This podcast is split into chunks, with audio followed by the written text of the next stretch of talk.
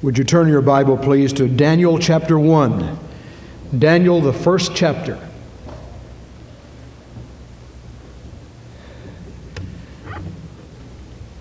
Just think of standing on shore over in heaven with all the redeemed of all the ages and looking back across the years and being able to say, Jesus led me all the way and he made not one mistake. Thank you for that, Brother Jim. I want to read the first eight verses of Daniel chapter 1. This is a repeat of some of the things that perhaps we uh, studied in Sunday school, but I want to speak to you this morning on the subject the one God uses, a man with a purpose. May we pray.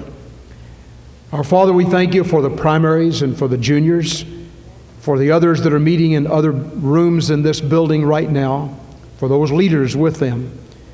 We thank you for what we've experienced already.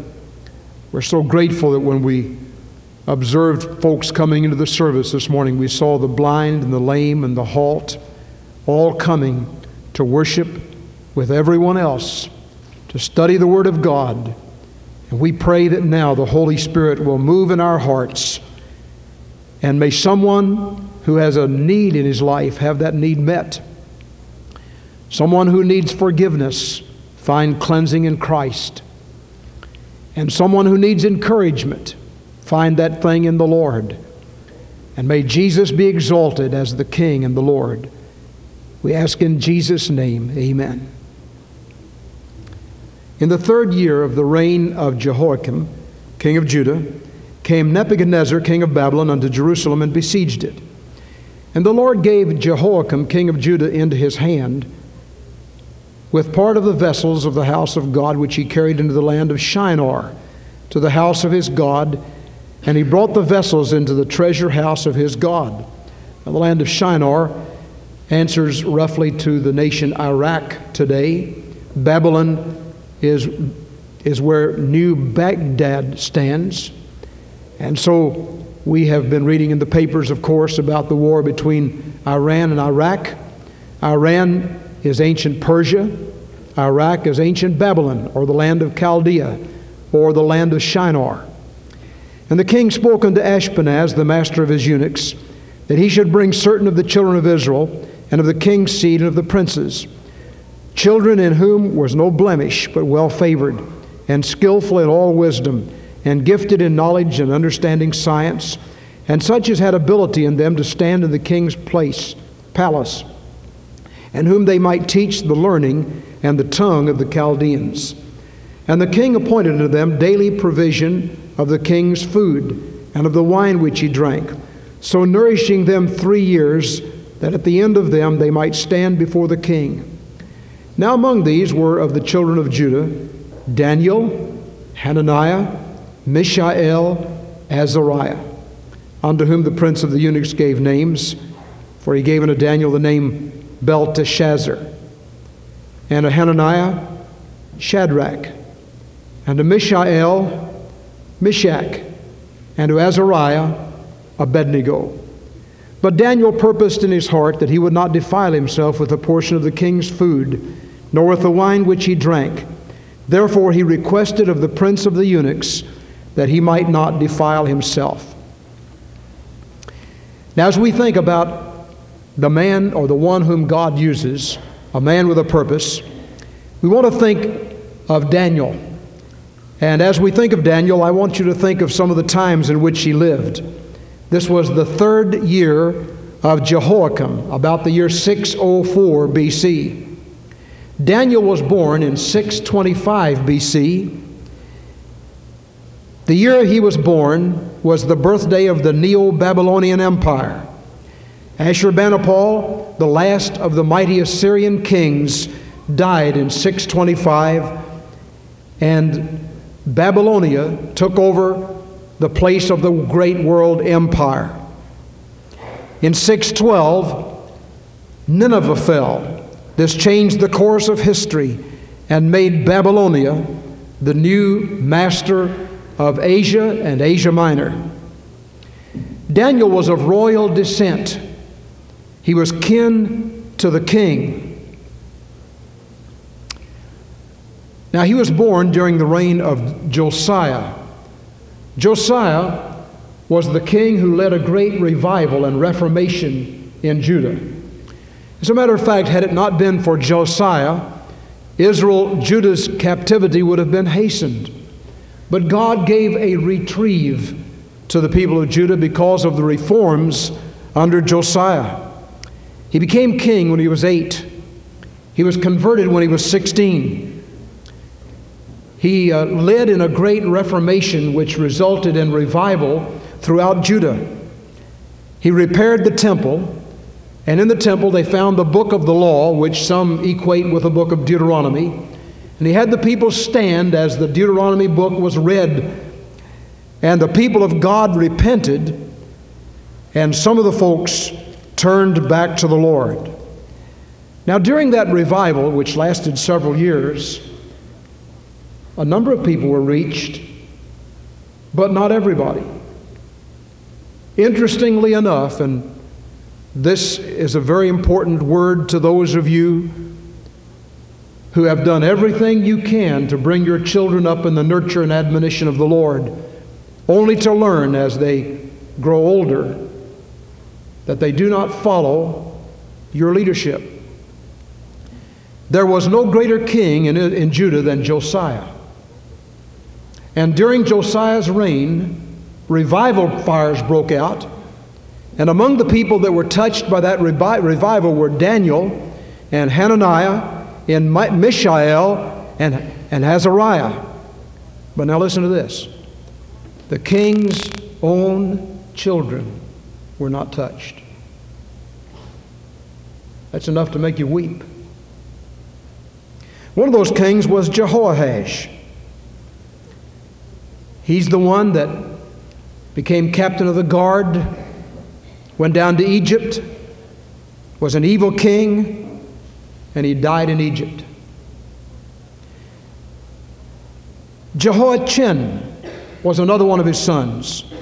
He was an evil king. He's the one that heard Jeremiah's preaching and asked for Jeremiah's book and took a penknife and tore the pages or the scroll of Jeremiah's book and threw it in the fire.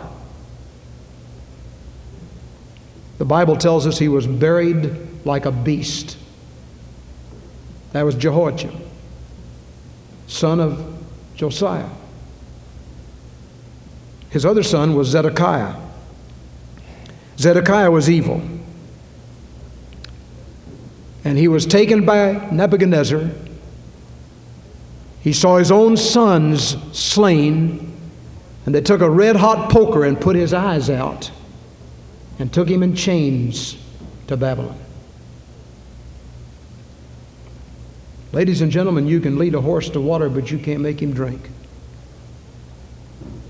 Nor can you blame others. Every tub has to sit on its own bottom. That's colloquial.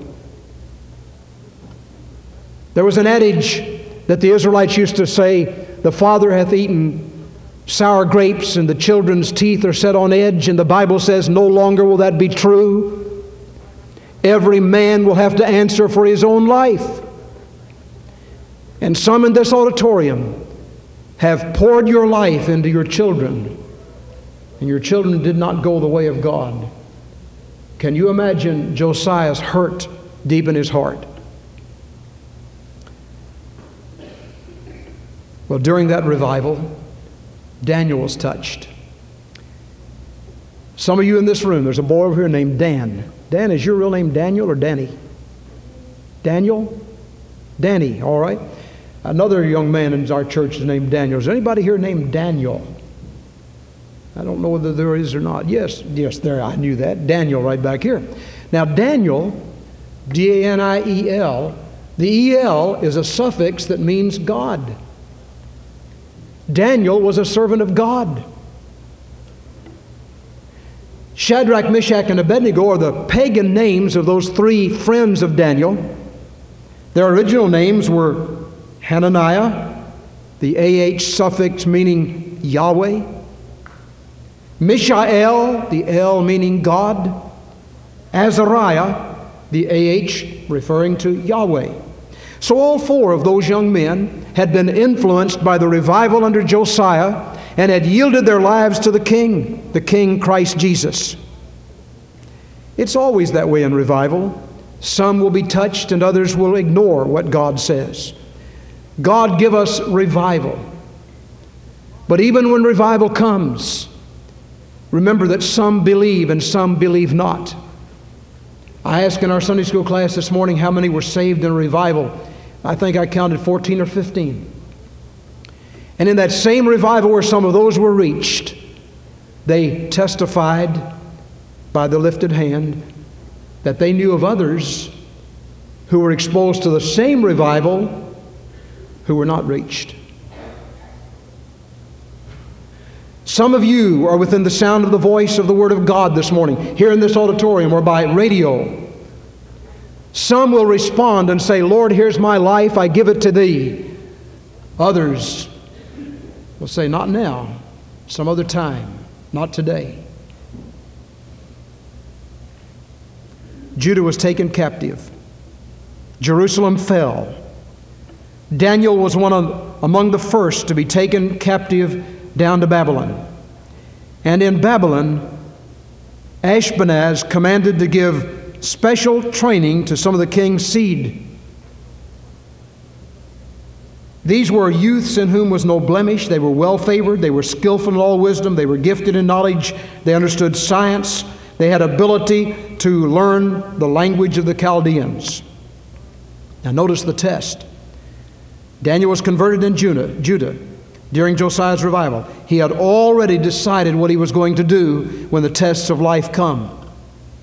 Ladies and gentlemen, it is not our prerogative to wait until the tests come to decide what to do. We must decide ahead of time. One reason we have temperance speakers come from time to time and challenge our young people to come and take a stand saying, I will not be overtaken by drugs I will not take liquor into my body, is so those young people can decide ahead of time, not when they're offered the drink, not when they're offered the drugs, but they've already decided. They've already made up their minds. And that's the way it was with Daniel. Sometimes at teen time, maybe most Sunday nights, we sing, I have decided, I've made up my mind, I'll serve the Lord. Maybe Daniel got Shadrach, Meshach, and Abednego, and they said, and together they said, Well, let's sing, let's get together and have a quartet. I have decided, I've made up my mind. They had decided ahead of time what to do. Now, I want you to notice everything did not go Daniel's way. He was saved early in his life, but shortly after he gave his life to God, the Babylonian hordes came in and surrounded the city, and they led captive some of the choice people. His nation fell. None of us have ever lived in a time when America fell. Can you imagine the can you imagine what went on in the hearts of Japanese and Germans and Italians in the last war when their nation fell? Daniel's nation fell. They were carried away to captive to Babylon. Their names were changed. Daniel means God is my judge. His new name, Belteshazzar, meant Bel, protect my life.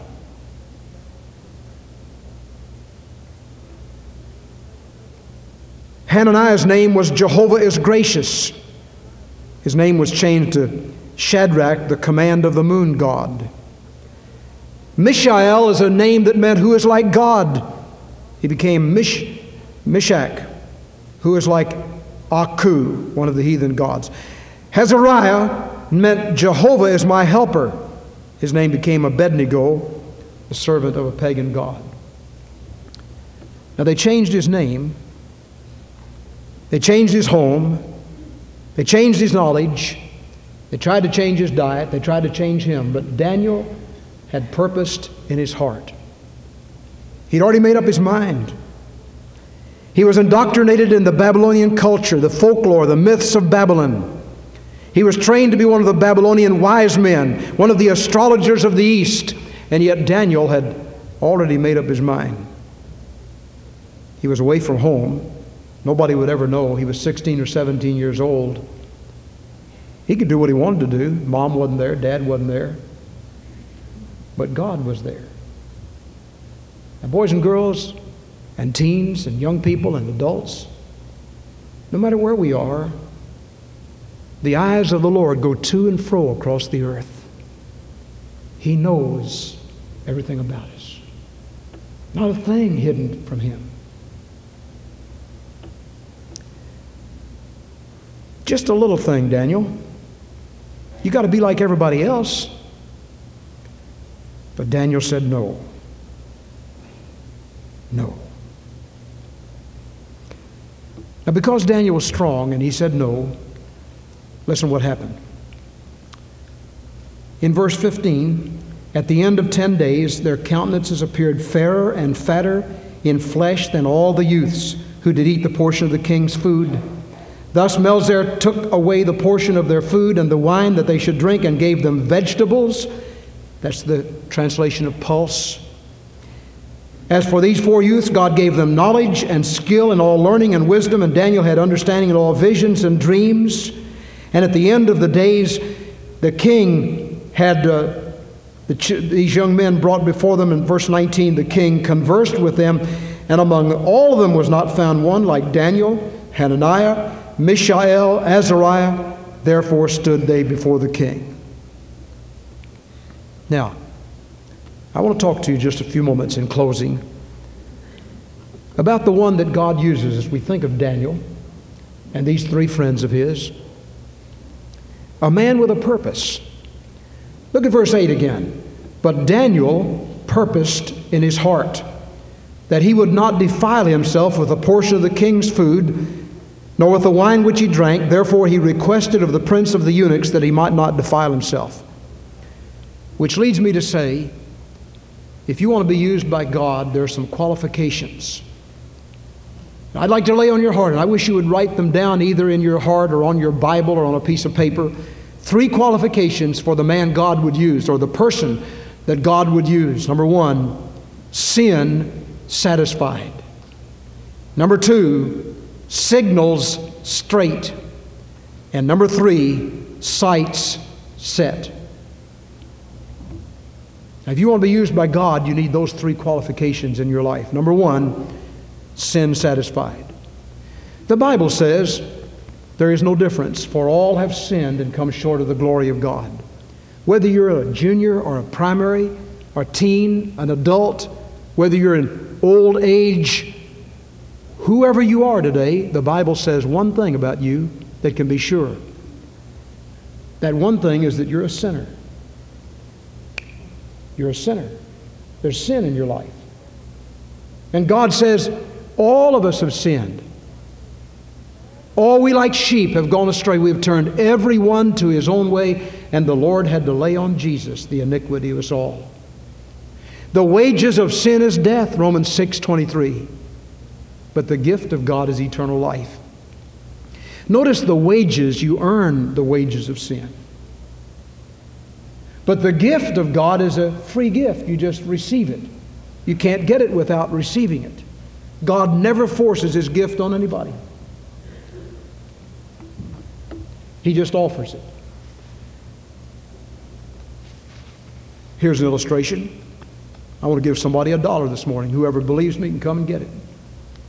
You just come and get it. Whoever gets here fast first can get it.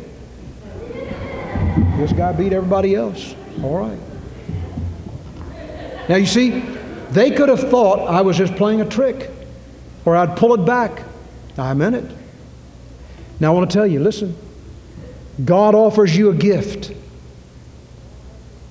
but you have to get it. You have to receive it. And you have to know you need it. If you didn't need that dollar, if you had a million dollars, you probably wouldn't have come to get that. You say, Well, I am too sophisticated. I don't need that. If you needed the dollar, you'd come and get it. If you need forgiveness, God offers it. Sin has to be satisfied. Daniel had his sin problem satisfied down in Judah, in, Jer- in Jerusalem, when he was a young man under the revival of Josiah. In 1 John 1 9, if we confess our sins, God is faithful and just to forgive us our sins and to cleanse us from all unrighteousness. Sin's penalty was satisfied at the cross. When Christ went to the cross, He died once and for all for our sins. And if you'll receive Him as your Savior, He forgives and He cleanses. He becomes your personal Savior. But even after we're saved, we still have a battle with sin. How many in this auditorium have had a, have had a battle with sin since you have been saved? Lift your hands. Everyone here. Just because Christ settled it and forgave our sins on the cross, and everyone who will come to Him and receive Him as Savior can be saved, and just because I come and receive Him as my Savior does not mean that all of a sudden I'm never going to have any more sin problems. That's the reason for 1 John 1 9. If we confess our sins, God is faithful and just to forgive us and to cleanse us from all unrighteousness. We need to confess that sin, forsake it, and then forget it. We need to forgive our own sins and the sins of others. Is there anyone in this room who has never had anybody sin against you? Never had anybody sin against you? Well, just about everybody has had somebody sin against you. How many of you have had your feelings hurt sometime? Lift your hands. Just about everybody. Now, I want to ask you have you forgiven them? You said they didn't ask me.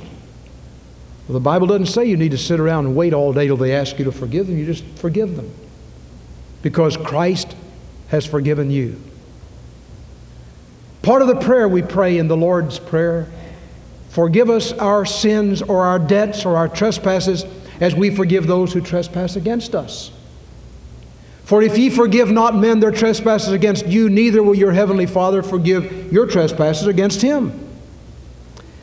Sin must be satisfied.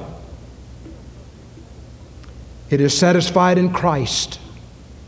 Daniel found satisfaction for his sin problem in Jesus. He received the Lord into his heart. He became one of the prophets of the Old Testament who said more about the coming of Christ than almost any of the other prophets.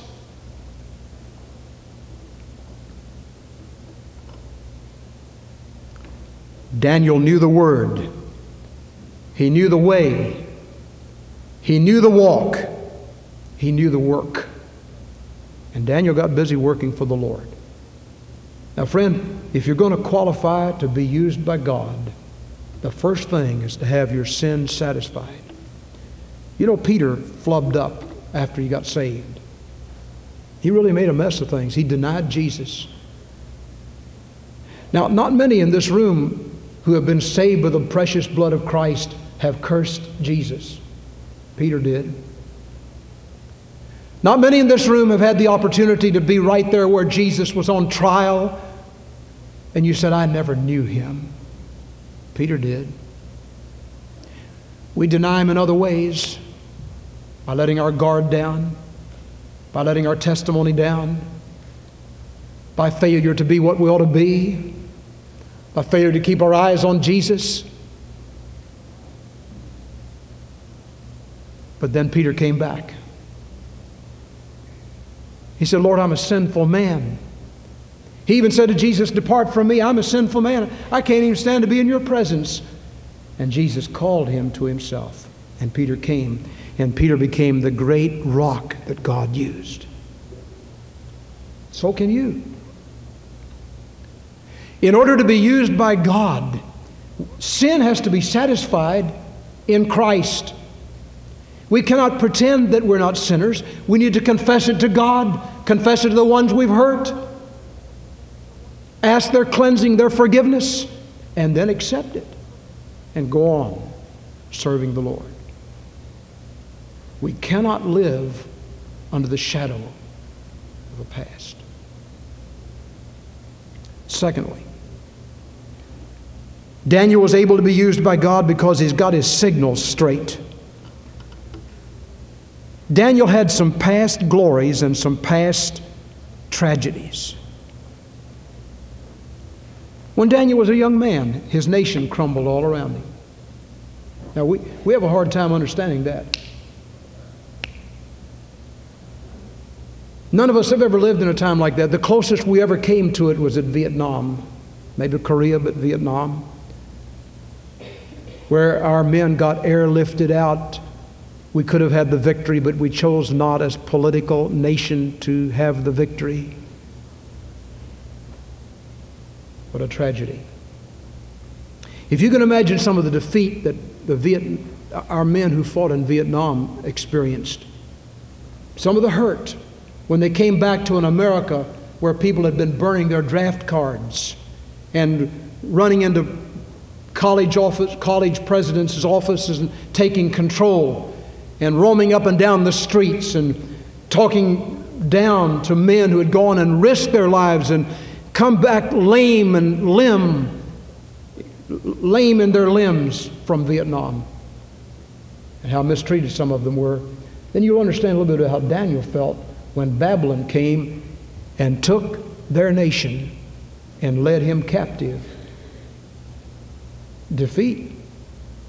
But I want to tell you, Daniel didn't stay defeated. He got his signal straight.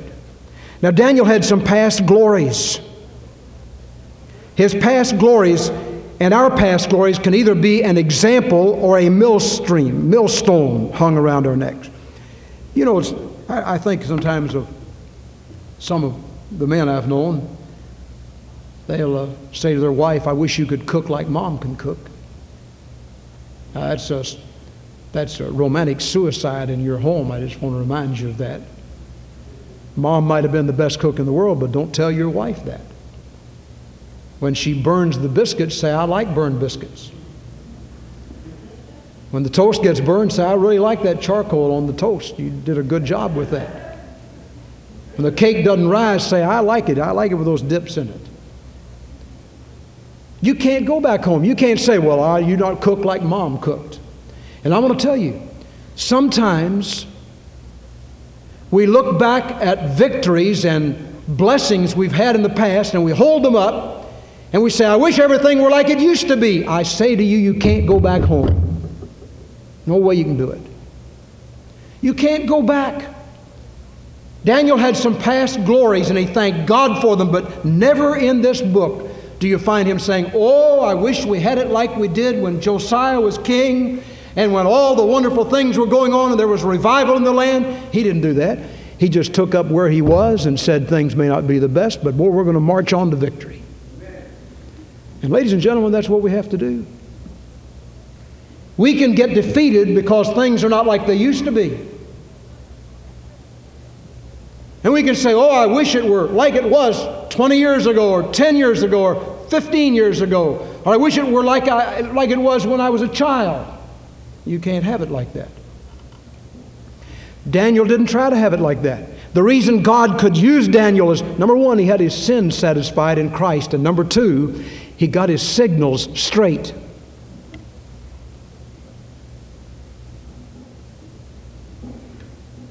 Past failures can be a reminder, but not a defeat. Sometimes we have the attitude whatever's wrong, I don't have time to fix it. I'll let everybody know about it, but I'm not going to take the time to fix it. Dear friends, if we want people saved, listen to this carefully. We're going to have to take time to go visit them. You can't say, oh, for the days of long ago when somebody had compassion on me and came to see me. I want to know who you're visiting. Who do you have on your heart that you're going to try to reach for Christ?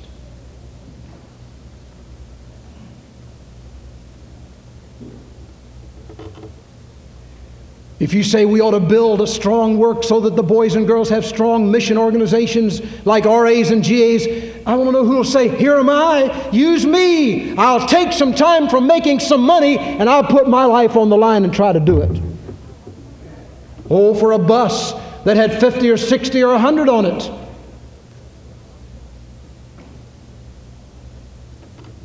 Well, unless you're willing to say, Lord, use me, I'll, I'll get involved in it. Then don't even bring it up. Daniel had his signal straight. And the reason God could use him is because he did not look back and long for glories past. He said, Here we are. We're in, a, we're in captivity. We're in trouble. Let's pray our way out. And he started by deciding in his heart and purposing in his heart that he would not defile himself with the king's meat, nor with the wine, nor with being like the people are all around him, but he decided to lift them up. And I think there are examples in the book of Daniel where he and his three friends got together and had prayer meetings. One time, the king was going to destroy all the wise men, including Daniel, Shadrach, Meshach, and Abednego. And Daniel got the, those three guys together and he just spread the thing before the Lord and said, Lord, we're in trouble. He didn't go around telling everybody else he was in trouble. He just said, Lord, we're in trouble. What will we do? And, and he said, Lord, give me the vision of the king's dream. And God gave it to him out of intense prayer. Daniel had his signal straight. Number three, if we want to be the kind of per- person that God can use, a man or a woman with a purpose, we need to have our sights set. What do I really want? Now, not everybody knows this, what we really want. Some of us say, I really want to please God, but I want everybody to like me. I want to tell you there's an antithesis there. Everybody is not going to like you if you please God only.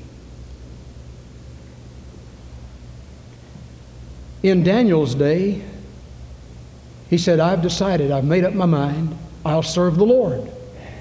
There are three attitudes today prevalent. Number one is, I'm going to please myself. Whatever I want, that's what I'm going to get.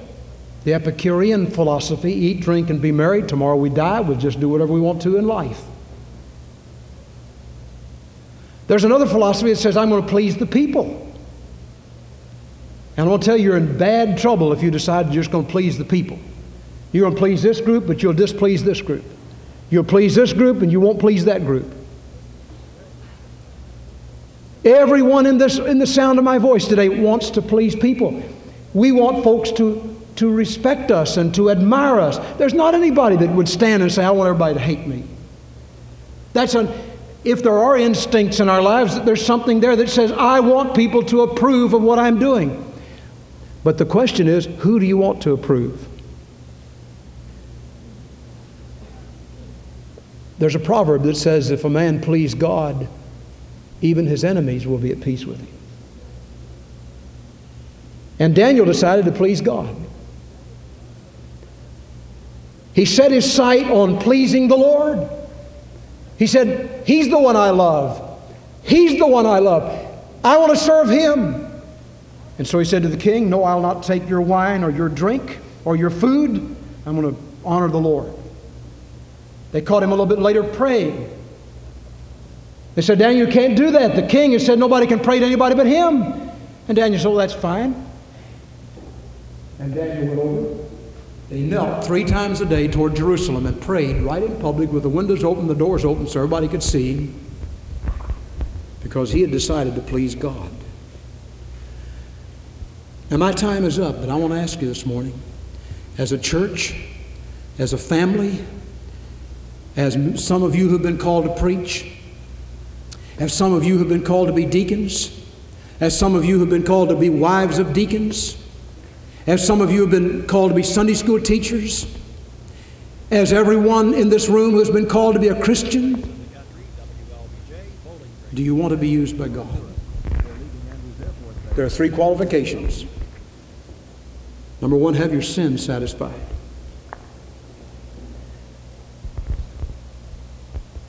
Number two, get the signal straight.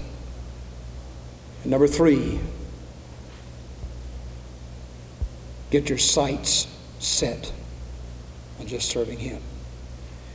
Now, it all begins by receiving Christ as your personal Savior. By saying, Lord, I want God to be real in my life. I want to ask you to forgive my sins and save me for Jesus' sake.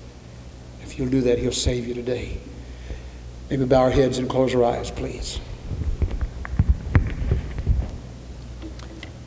With our heads bowed and eyes closed for just a moment, I want to ask everybody here to think carefully about this one question Do I want to be somebody God can use? It begins by receiving Christ as personal Savior, by saying, Lord, I need you. I want you in my heart. I ask you to save me.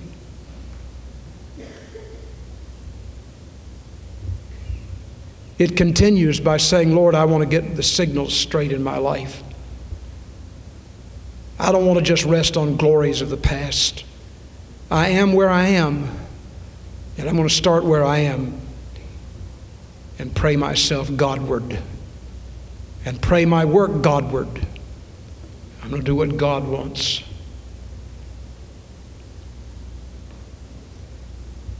And then I'm going to set my sights on pleasing the Lord only.